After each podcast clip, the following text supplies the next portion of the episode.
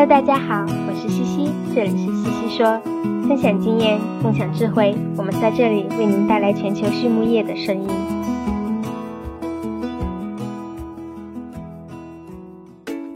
感谢西西说的合作伙伴们：硕腾、养好猪、瑞元舒，健康好种猪就用瑞元舒。声纳生物践行科学可持续营养观，深研博纳，滋养生命。拉曼动物营养，全球顶尖的酵母和细菌微生态产品生产供应商。润伯特单宁酸制剂领导者。嗯 ，Hello， 孔阳，你好呀，啊、欢迎你来到西西说。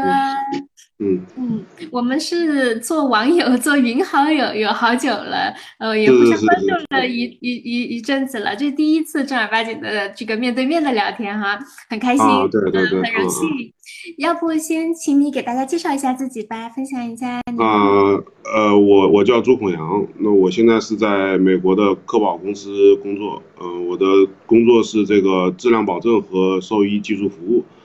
嗯、呃。那么我我的话，我本科是在华中农业大学，然后硕士是在澳澳洲的昆士兰大学，嗯，然后我学都是这个呃动物科学的专业。其实我在科宝工作之前，我还有一段工作经历，呃，跟这个农务行业其实是不相关的。就是我最开始毕业之后是在这个实验动物这个行业里面工作了大概五年的时间，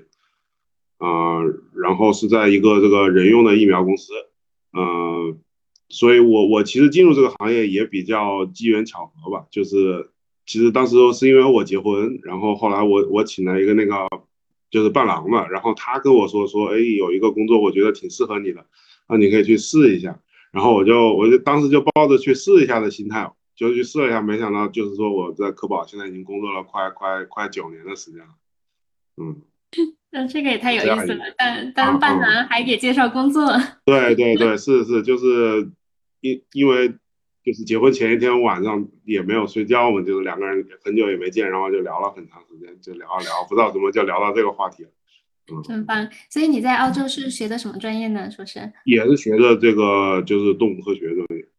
嗯嗯，没有一个这个方向细分的这个哈，说是啊、呃，没有一个啊、嗯，没有一个特别的这种。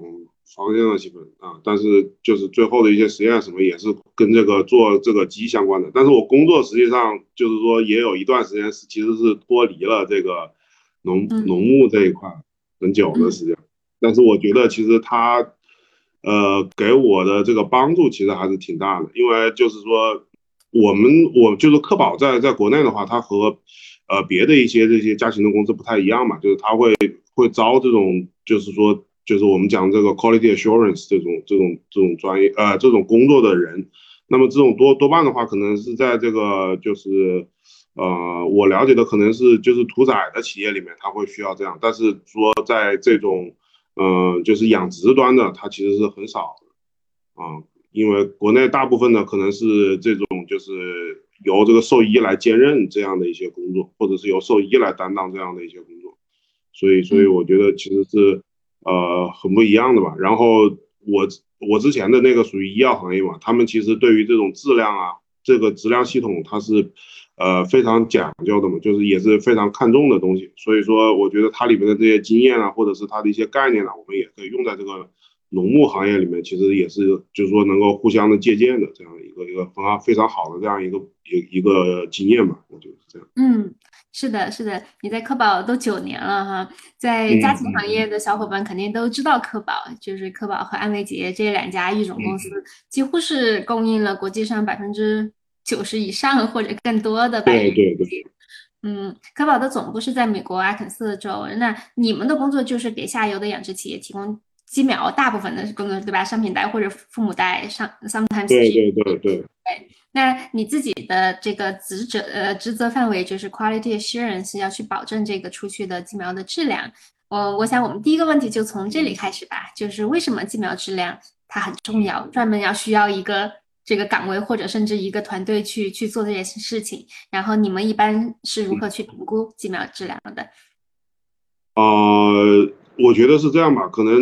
嗯、呃、从两个方面来来来来看这个问题吧。第一个是从这个企业本身。就是像您刚才说的这个，我们嗯、呃，科宝是销售这个鸡苗的。那在呃，国外的话是卖这个主带疫苗，然后在国内的话主要是卖这个父母带的疫苗。呃，那么其实疫苗它就是这个企业的最终一个产品。那科宝它它这个名字最终呈现在客户面前的就是这个一日零的这个雏鸡，所以说你这个雏鸡的质量直接影响到这个你的客户对你这个公司的一个印象。这也是这也是为什么我们会非常呃在意说我们一定要把这个最好的产品投入到这个呃市场里面，因为如果如果你的呃产品质量不过硬的话，那它直接就影响到你这个公司的运营啊和你的这个这个甚至说你的一个生存了，对吧？那么从这个客户的角度来说的话，呃，其实我我也是比较有体会，因为像这个父母带客户的话，他他就是他买一批小鸡小鸡回来的话，他要养至少是六十周左右的时间，就差不多有一年多的时间，呃呃，所以说。它其实对于这个客户来说，它是一个很大很重大的一个投资，因为直接关系到后面一年半的这样一个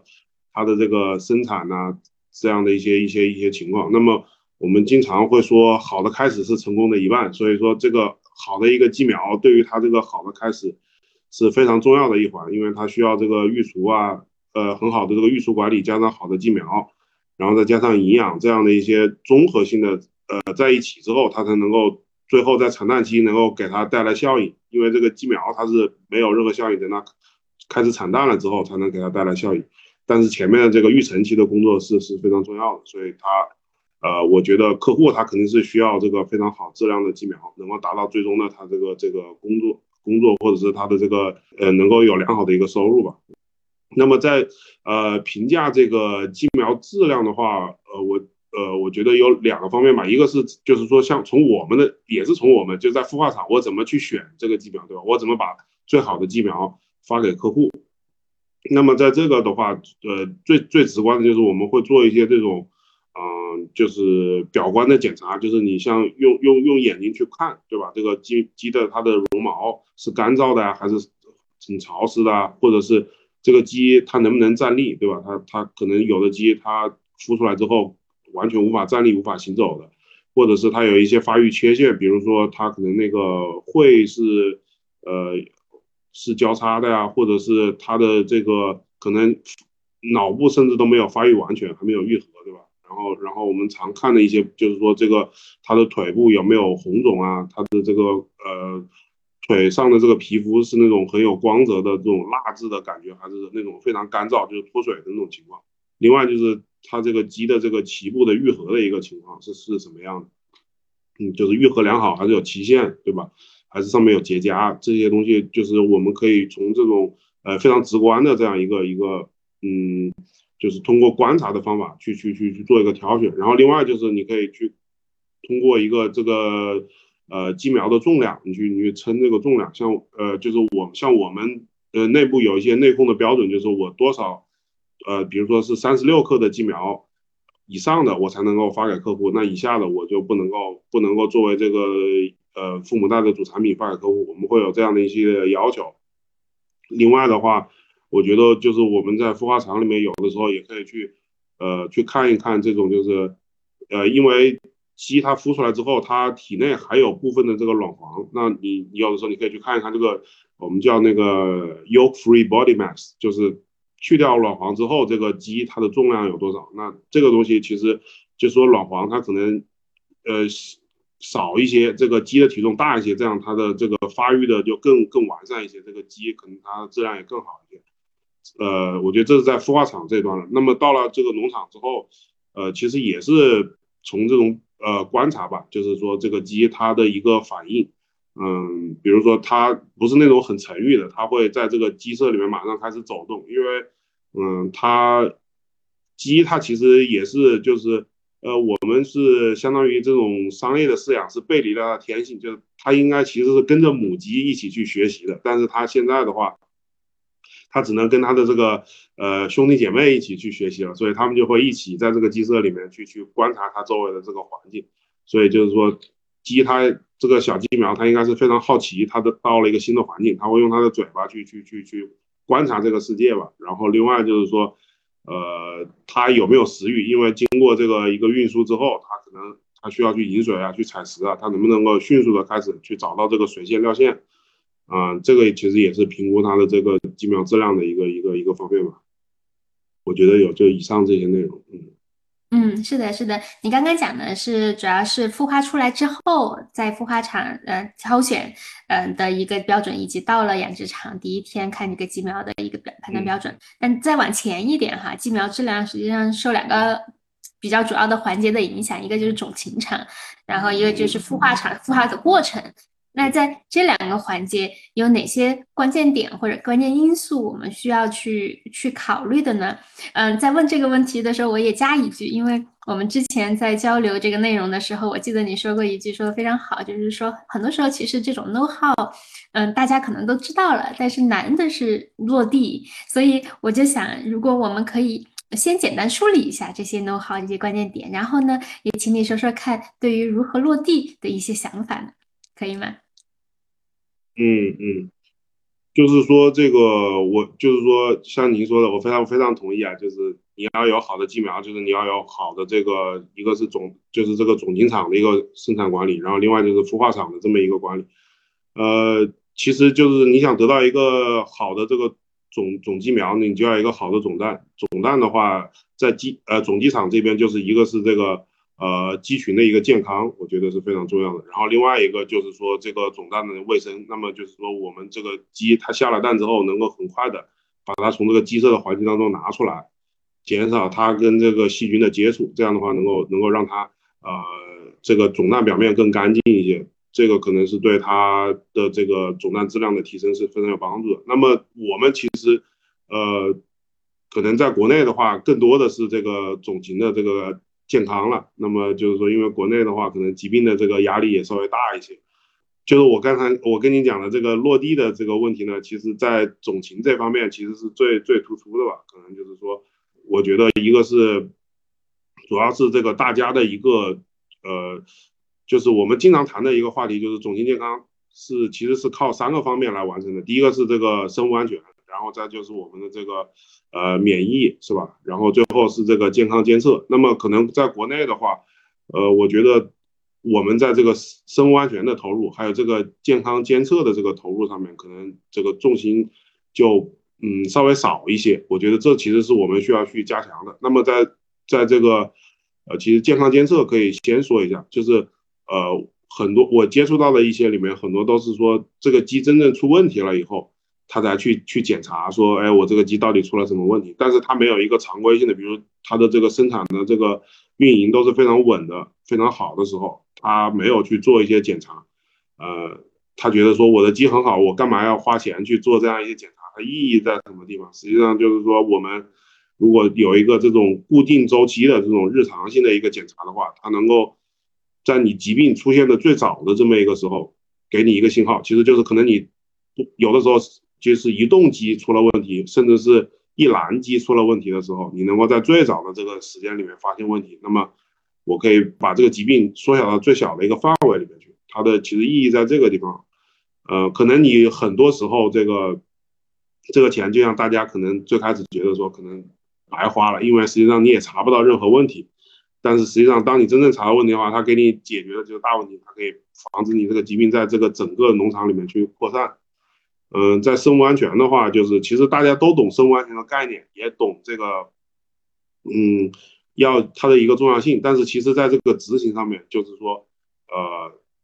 可能没有去强调把它放到那么深的一个地方。就是我可能有很多人说我有生物安全，然后给你看它的制度，但是这个制度真正是不是每个人都在做这个东西，可能就没有，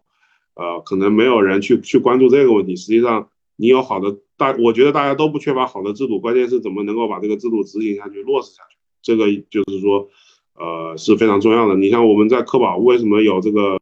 Q A 的这种团队，就是它其实是我们有制度了，但是也需要一个这种属于一个第三方、独立于这个生产运营的团队的人去去去检查，那你是不是在按照公司的这个要求去执行这样的一些一些一些这个日常的工作、生物安全的这种，我觉得这个是是可能我们需要去去。呃，提高的。那么在在孵化场的话，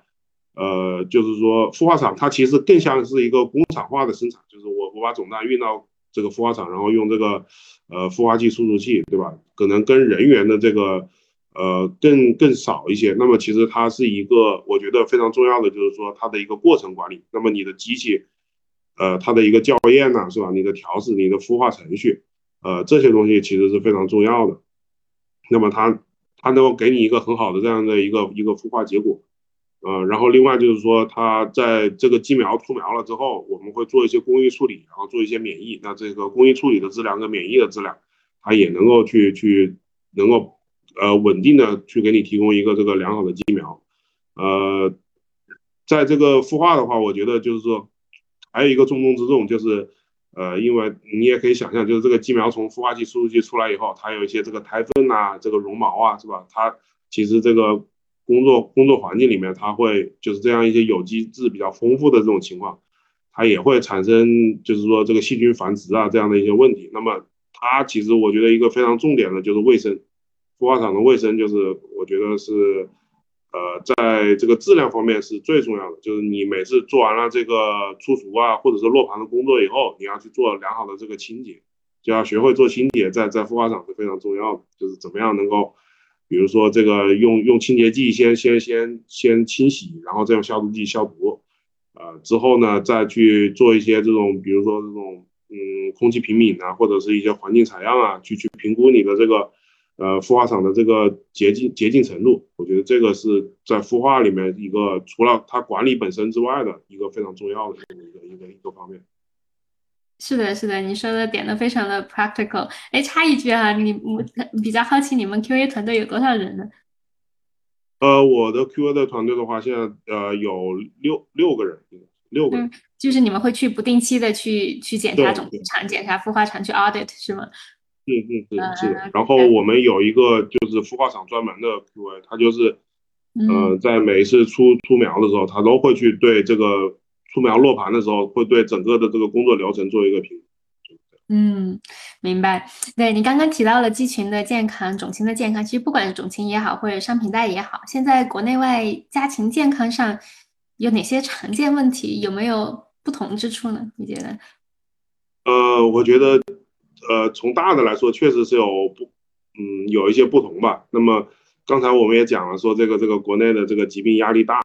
呃其实呃，我觉得这个东西是一个，就是我通过和我的这些国外的同事聊，然后跟国内的这些同行去去了解。其实我觉得，呃，最大的一个一个差异就是，可能国外它这个种源做进化的这个时间更早，或者说它做一些这个疾病进化的这个工作，比我们开展的要早一些。可能我们对有一些疾病的这个，呃，起步的稍微晚一些。那么。另外的话，像国外，其实国外的一些大的问题，在国内反而不是一个很大的问题。就比如说很简单，就禽流感。其实禽流感现在在对我们这个行业，尤其是对这种国际贸易是是是，就是说产生的这个影响是非常非常大的。而且就是通常原来的时候，大家普遍认为觉得说，那这个秋冬季的时候是这个流感高发的。但是从前两年的这个经验来看，在美国、欧洲的话，是基本已经达到这种全年它都有这个就是高致病性禽流感的发生。但是呃，但是对于这个禽流感这个问题呢，其实我觉得国外可能也走了一些弯路。就是最开始的时候，有很多人觉得他不太认同中国的这种做法，比如说中国是相当于是做免疫嘛，对吧？然后然后再去做一些小规模的这种。呃，这种呃，去扑杀这种高致病性禽流感的鸡群。那么在国外的话，它是出现这个禽流感了，它就去扑杀鸡群，但是它不会去做免疫。这个的话，它到了现在来看，就是它也存在了一个问题，就是它通过这种扑杀会有大量的这个经济损失，并且就是说它也出现这个鸡肉啊或者鸡蛋的这个供应的短缺的问题。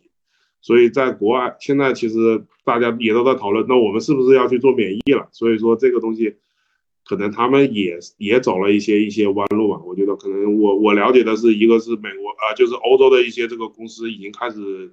做这个禽流感疫苗了，然后另外就是他们也准备开始，尤其像欧洲，它的立法会做一些改变，就是这个流感它不再是那种 A 类直接扑杀的疫病了，它可能在某些情况底下，它要去做免疫。所以说，呃，我觉得就是说大家可能对这个疾病的认识不太一样。大家走的这个道路不一样，但是通过管控来看，就是大家也都有各自的经验和教训。那么其实对于我们国家来说的话，我其实我感感触比较深的就是跟国外的这个在健康方面的这个，呃，我觉得就是说它尤其像美国的，它的这个国家层面的监管更更更严格一些，或者是更多一些。嗯、呃，因为我们在就是说在这个美国，它不是有那个呃 N P I P 嘛，对吧？就是国家的这个家禽改良计划啊、呃，那么他们经常会去。要要求你这个企业，你加入我这个计划，那我每个月啊，或者是固定的时间，你要去送样品给这个他州里面的实验室去做检测，对吧？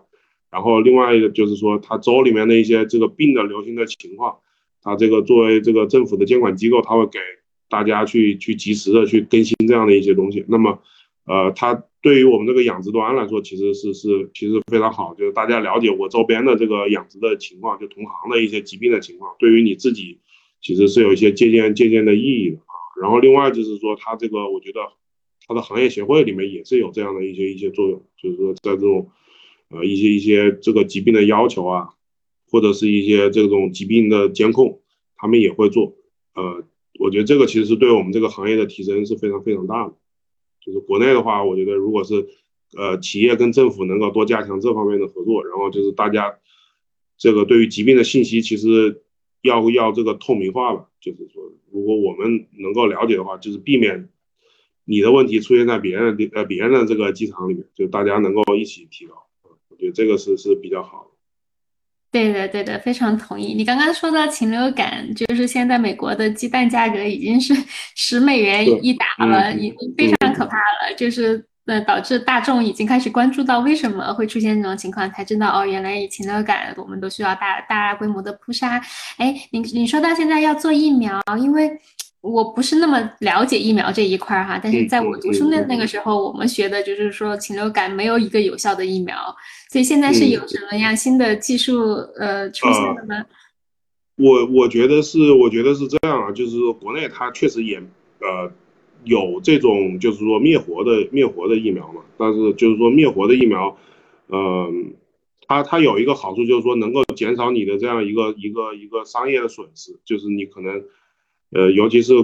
你你像国内的话，可能就是这种高致病的禽流感并不多，它多的是这种低致病禽流感，它对生产的这个伤害其实是非常大的。但是如果你做了自主免疫的话，即使你你有这个有一些这种禽呃禽流感的挑战，但是它对于这个呃你的这个生产的一些成绩啊性能啊，可能这个影响不会那么的大。然后我觉得现在可能也有一些新的技术吧，嗯，国国外的话，因为它也是因为这个禽流感它不能做这种就是说这种呃活苗，因为它怕就是说这个疫苗跟野毒出现这些变异啊。这样的一些问题啊、呃，那么它现在我现在国内跟国外都会开始，国外可能更多一些，它会做一些载体苗，就是它在这个呃，比如说这个那个 H V T 上面去去去去去嵌一个片段做这种载体苗，还有的我听见最新的说，法国那边的就是他们也考虑做那种 m R N A 的疫苗，是给鸭子专门来用的这种禽流感的疫苗，它好像在鸭子上面的这个。呃，就是说做了一些实验嘛，效果还还不错啊、嗯，有有这样的，挺有意思的。那除除了这个之外，在管理家禽健康方面，你看到有什么样的新的技术或者趋势？哦，那呃，其实那那刚才讲既然讲了疫苗，我可以讲讲这个疫苗了。其实我我也也在了解一些这个疫苗的技术吧，就是我我看到一些疫苗的技术其实是挺这个。呃，比如说你像这个 m R N A 疫苗是吧？它能不能在这个家禽里面去去去用？因为比如说这个全全世界范围里面这个有这个传只的问题嘛，变异传只。那在不仅仅是中国，在在美国啊或者欧洲都有这样的问题。那它其实也是冠状病毒，那它能不能用这种 R N A 疫苗的技术？是不是这个就是应用在家禽行业了？然后。呃，就是我，因为因为也是在了解这种新冠疫苗，我也了解一些比较新的这个呃疫苗的技术。就是说现在有一些这种，它叫做那种透皮吸收的，就是以后疫苗它可以做成一个像一个这种创口贴一样的东西。我在想，如果说我们能应用在家禽里面，就是它以后这个鸡不用打针了，它就出了孵化场之后，它把它做在这个一个贴纸上，贴在鸡身上就行，它就开始透皮吸收做免疫。这种其实。我觉得未来都是有可能的，呃，另外的话就是这种快速检测，其实我觉得是其实是非常重要的，因为因为我们其实在兽医的工作当中，呃，需要去做的就是说快速的了解我这个鸡到底得了什么病，对吧？这个这个，尤其是现在我觉得还是说大家想做，比如说想做这种 P C R 的检测，他还得去采样，然后送到实验室，可能这中间花很长的时间。那么如果说你自己在农场里面建立一个实验室，你又不太现实，它这个费用啊和这个人员的这些你要会会操作啊，也它这个也比较难。呃，就是说它能不能做出来一些这种快速检测的试剂盒，跟也是 P C R 原理的，但是它就是说它跟那种呃，就像我们做那个新冠抗原一样的，它出现两道杠，那你就是就是呃禽流感是什么？这个传枝传喉是吧？就是有有如果有这样的一些技术能够做出来，现在我知道就是这个新冠的这种已经做出来了，它核酸已经可以在家里做了。我看到一些那种就是试验品了，它就是一个插在这个 U S B 的那种充电器上，然后它也是采样了之后，它自己跑大概二三十分钟之后，你最后加入这个这个反应液，它就出现两条杠一条杠，也是核酸检测。所以说，我觉得未来这个家禽疾病的，它这方面也会去做一些，嗯，这个可能对我们现场的帮助非常非常大，嗯、呃，然后再就是说，我觉得，嗯，就是家禽行业它未来的话，呃，为了去减少疾病，它可能会去去减少这个人员的进出，就是其实人越少的话，生物安全的风险也越少，可能会有一些自动化的东西，就是我看到有一些这种已经在鸡舍里面用的，就是机器人，它可以在里面去巡场啊。然后甚至说，它在他们可以装一个这个采样的东西，就是它可以从这个环境里面去采集这种微量的细菌、病毒，尤其是病毒，然后能够通过这个样品，它其实反映的更全面嘛，对吧？你你你采样的话，肯定有局限性。你从鸡上面，你一个鸡舍里面成千上万的鸡，对吧？你可能只能采其中的几只，样本的这个代表量其实非常小的。那么如果你能在环境当中去把这些东西采集出来的话，它这个呃样本就会更好一些。然后另外的就是，呃，还有一些这种传感器的应用，就是传感器它能够去分析这个电脑，它可以去去扫描这个机，然后去比如说它的温度啊，它的这个移动的这个频率啊，像这样的一些，去用一些数据的方法去去评估你的鸡群。原来的时候可能多半是靠人的经验，对吧？这个鸡它可能呃比较打堆啊，或者是它的这个体温比较低啊，或者感到冷、感到热这样的一些，都是通过观察的。那么现在你有这些。呃，就是传感器的话，它能够去去直接的就能够得到一些从数用数据的方法去去去做一些评评判吧。我觉得这些都是可能未来的一些新的技术啊，在无论是家禽管理还是家禽健康方面，都会有很大的这个应用。就是呃，更数据化、自动化，然后能更快速的去检测疾病。哎，国内现在常现场最常见的疾病有有哪些？主要大家 worry 的是哪些？哦，其实国国国内的话，我觉得，呃，比如说像这个传传支，就是传染性支气管炎呐、啊，然后，呃，还有就是支原体，像这样的一些病是是大家比较关注的。好的，嗯，我们回到最开始聊的这个育种的这个话题哈，因为嗯、呃，就是你们做的工作就是育种这一块嘛，嗯，嗯嗯去年去年嘛还是前已经是前年了，二零二一年的时候，中国不是提出了这个种业振兴嘛，当时我记得是更新了那个全国的肉鸡遗传改良计划，就是以前是一四年到二五年，然后现在是二一年到三三五年，就是想用十五年的时间去做自己的这个自主的育种。呃，我看了一下他们列的这个目标哈，我个人觉得还蛮 aggressive 的，就是说到三五年，它就国内自己的这个肉鸡新品种要占到市场的百分之六十以上。嗯，我我觉得我们抛开企业之间的竞争不谈，就是作为家禽业的从业者的这个角度，你觉得在育种方面，国内外都面临哪些问题是可能是卡脖子的呢？呃，就是这个东西，嗯，其实我我也想过，就是说在育种方面，呃，它能不能出现这种弯道超车的这样一个一个情况？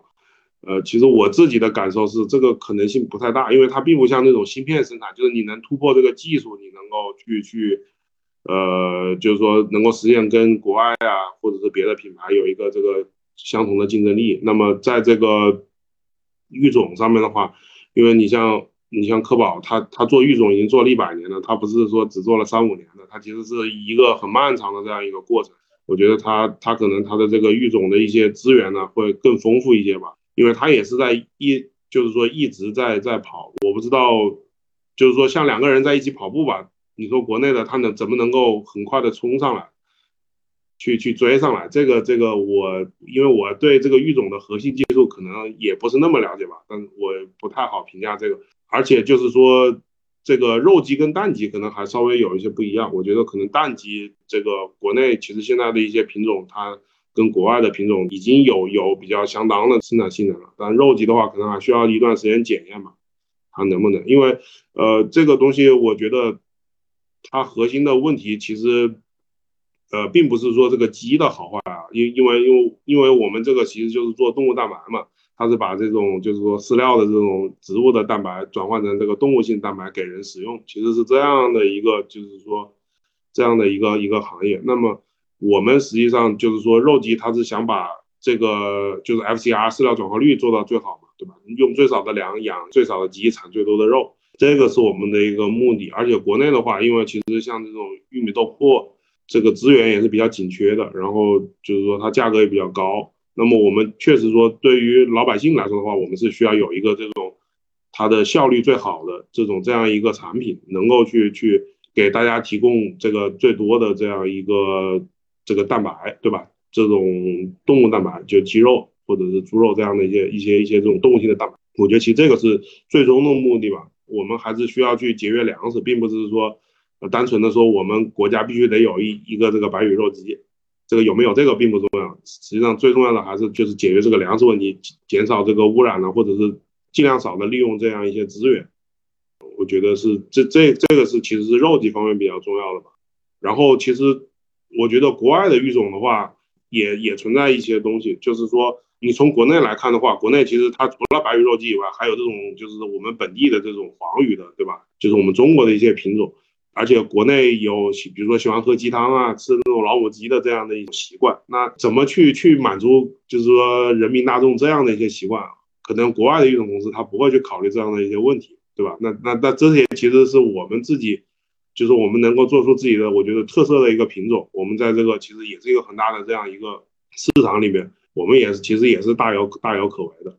也不一定说非要是这个大家都是这个白羽肉鸡，对吧？那可能可能在这方面。去去有没有中国特色的，我觉得也是很重要的。然后这种它这种本土的品种的话，可能它也有一些抗病力啊，呃更好一些，对吧？它对这个环境的那个耐受性更好一些，它可能更适用于我们这样的一个国内的这个市场。可能这个也是国内的黄羽的，其实黄羽肉鸡的育种也可能做的一般吧，我不太清楚有没有一个真正的那种就是商业化非常非常好的有在做这种商业育种的这样一。他其实可以考虑去找一些这种国际的公司跟他合作，是吧？可以打开一下思路，去去想想这方面，我觉得也挺好的。就国内一些特色的这种本土的这些品种的育种。嗯，是，而且而且疾病防控，你前面提到的疾病防控也是一个因素吧？我觉得就是说国呃在国外的一个种源疾病进化做得更好一些，国内的这方面压力压力会大一些。呃，说到这个我就想到了啊，嗯，因为孔阳你有一个。隐藏的身份哈，这也是行业里面大家很喜欢的一个公众号的作者之一，但你一直很低调，所以你可以选择要不要跟大家分享的是哪个。那我当时经常读你的文章，然后你经常会写生物安全，写去写这个疾病的检测等等的。我印象比较深刻的就是有一篇你你写的呃 N P I P， 刚刚你也提到了美国国家家禽改良计划，然后你在那个文章里面就说了一句话，就说呃从今天起我们不要总说大环境不好，呃而是问问我们自己对改善大环境做过什么。我觉得这里可以延伸出来两个问题，就是可能有的读者不知道啊 N P I P 是什么。能不能请你给大家分享一下呃它到底是什么？然后第二，在你看来嗯，我们作为家禽从业者应该有一个什么样的心态呢？就 N P I P 它就是美国的这个国家家禽改良计划。其实它最最早的时候，呃，在美国的时候，它它要去除的这个疾病是其实是白痢和伤寒沙门氏菌，因为那个它当时在美就不管是肉鸡蛋鸡里面都是感染非常严重的，所以说他们当时就是这个行业协会就决定说，那我们现在要做一点什么，我们需要去把这个疾病给净化掉，所以他就开始去呃去制定一些规则，比如说他要给所有的这个参加这个计划的人告诉你有一个什么科学的方法去去判断你的鸡是不是有，那么出现了之后你该怎么办，对吧？最后做完了这些之后，我们最后能够达到大家就是大家一起去净化这个疾病，这个疾病才能净化，不能说是呃我家净化你家不净化，其实最后这个疾病还是存在的。所以说就慢慢的这样的，它整个的这个在美国可能现在就是这种白痢伤寒，可能就是在一些这种散养鸡啊或者野鸟可能会会有，但是在这种商业的这种养殖里面已经就基本上是很少很少。然后它这个这个东西就是这个 N P I P 它慢慢的做了之后，它就逐渐的扩大，就开始做这个支原体的净化，然后还有这个白血病的净化，就越越来越多越来越多。就是呃它给这个其实它也给这个企业带了一些实惠吧，就是你加入了这个之后呢，它会给你一个认证，那么有了这个 N P I P 的认证之后，还有比如说你有这个沙沙门氏菌的这个就是白痢伤寒最开始的，然后到支原体，然后到最近的就是肠炎沙门氏菌，有这样的一些认证，那么你在这个市场里面你的产品更有竞争力，对吧？你是一个有这个行业国家背书的这样一个一个产品。另外就是说它也给你一些这个贸易上面的一些便利，比如说你是加入这个 N P I P 计划的，那你的你的鸡是可以卖到美国全就是全国各地的，它可以跨州的运输，但是如果你可能你没有参加这个的话，它可能你只能在这个州内去去进行一个供应，那么无形当中你的客户的这个资源就会就是也有很大的一个区别。嗯，说到这个，就是说在你看来，我们作为家禽从业者应该具备一个什么样的心态去面临这么多挑战和这个未来的一些未知？嗯，就是我觉得这个怎么讲呢，就是说我觉得我们是需要有一个这种长期主义吧，这个其实是是最重要的一个，我我我感觉到就是可能有的有的时候这个国内的这个家禽行业里面，你也可能知道这个鸡苗的价格就是涨涨跌跌涨涨跌跌，涨的时候可以这个肉鸡苗可以卖到九块十块，便宜的时候就是说你给人家钱是别人都不要你的鸡苗，可能这个市场的波动性太大了，然后就是搞得大家有一种投机的心理，他想他想找一波行情，对吧？就是我找到一波行情我能赚很多钱，那我比如说能够实现财富自由什么的，就是可能有有这样一些投机的心理了。但是实际上大家要想一想，我我们的这个工作不单单的是一个就是说赚钱或者是赚钱养家这样的一个，它它其实是一个，就是给给老百姓餐桌提供这个鸡肉啊，对吧？这样一些蛋呃这样动物蛋白的这么一个，你给这个食品行业提供一个上游原材料的，它其实是需要一个稳定的一个供应。这个稳定不仅仅是这个量上面的，还有就是说我的这个质量，对吧？我要有这种稳定的这么一个优质的这样一个品种，它能够产生优质的这个鸡肉。其实我们这个行业的这个意义是非常大的，大家就是说需要能够长期的去从事，并不是说我我干干一票我就走了，它是需要长期的能够你能够去做成一个品牌，对吧？然后而且能够在长期的这个我们在不断的提供这个种鸡苗啊肉鸡苗啊，对吧？在这样的过程当中去实现一个公司的这个盈利啊，对吧？和一个一个生存，我我觉得就是我们要抱着这种长期干，你不是说我干个五年十年就完了，我这个企业我要干到三十年五十年这样去去去干，我觉得就是这个这个确实是非常重要，就是我们要长期主义，你你只有这样的话，你才会去沉下心来，把一些你觉得可能哎呀很浪费钱的地方，或者是你要花很多钱，但是实际上你的收入呃你获得的可能比较少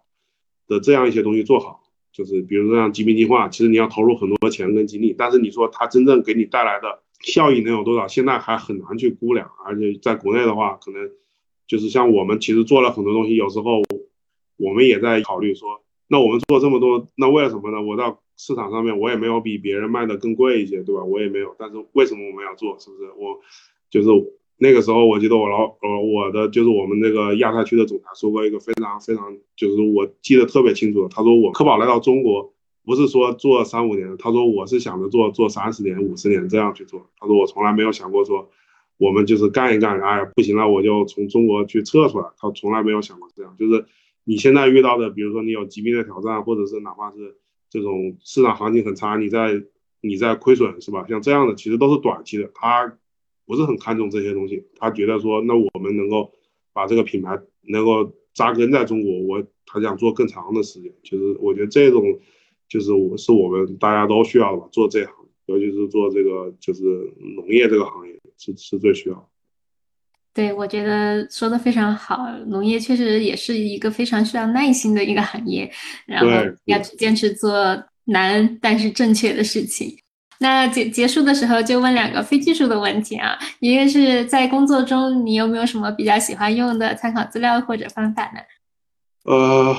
其实我工作当中的话，我我最简单的一个方法就是问问题。我觉得我我比较喜欢问去问同行啊，或者是问这个公司里面的同事或者是前辈啊，这样的一些就是直接去去问他们。嗯，我觉得这个可能是你就是获取知识最快的一个方法，因为你可能你要读很多文献什么的，然后但是人家可能可能花个五到十分钟，他就可以把这个东西给你讲清楚。对，这个是一个效率比较比较比较高的一个呃方法的话，我觉得我我自己比较喜欢做的一个事情就是其实就是复盘。复盘呃怎么说呢，也不是说你要刻意的做什么，就是我有的时候嗯可能每个星期我会把呃，自己这个发出去的邮件呢、啊，和别人发给我的邮件，我重新再看一遍。就有的时候可能，比如说你有的邮件可能你忽略了，对吧？你根本就没有他注意里面的内容。然后就是，然后有的时候你看你写的东西和别人写的东西，你有可能又有一些新的感想。这个其实我觉得还是收获很大的，就是有点也不是说刻意的去总结你的什么东西，但是你你你通常会以比如说一周啊、一个月啊，你自己去回。静下心来想一想你之前做的这些工作，那么有没有什么能够提高的？其实我觉得这个也是挺好的一个东西。服务方面的话，我现在可能用的比较多的就是这个这个禽病学，就是那个 disease of poultry。因为我现在也有一份工作做这个兽医，但是我其实是没有这个兽医的背景，所以我有的时候去去需要去去看一些书啊，去去把这些东西都补回来。啊，我觉得就这样。对，非常好。你说这个邮邮件再做一遍这个方法还挺有意思的，我觉得突然觉得说这个真的可能很有帮助，因为有的时候确实是邮件一多了就忘记了，或者写的时候自己没有很花那个心思的时候，对对对，就能够呃复盘的时候能够看到哪个地方还能够再继续去做工作。嗯，非常好。最后一个问题啊，孔燕，如果你能遇见年轻，你现在也很年轻了，不是年轻的自己了，嗯、就是说刚刚毕业的自己，刚刚硕士毕业的自己，给他提一个建议或者说一句话，你会说什么呢？呃，我我觉得就是说，可能呃这个东西怎么说呢？我我觉得就是说年轻的话，我会跟自己说多多尝试吧，就是多去试错。我觉得这个其实是年轻的最大的优势吧。其实在这个过程当中，我呃我我感觉就是说你能够找到你自己比较喜欢做的东西，因为呃就是职业的话它还是需要有，如果说最好是你有能够把你的兴趣爱好或者你擅长的东西作为你的职业，这样的话它比较一个是可以很很长久的在这个行业里面去去工作，对吧？能够保持这种一个新鲜感，就是我觉得这个其实是非常重要的。而且呃就是说嗯你找准了这个赛道以后，就可能会少走很多弯路嘛，就你不用去试一下这里试一下那里，可能都干的不是很久。年轻人就应该多多多尝试，多去了解一下，因为这个学校跟社会还是很不一样的，就是应该多了解这个行业里面是在干什么，对吧？对对，不不仅是这个养猪啊、养鸡啊，对吧？各个其实都应该去去去去了解，没有话说。是的，多尝试，然后去找到自己的 passion。嗯，对对对。谢谢谢谢孔阳，今天聊得非常开心，感谢你来到节目。嗯，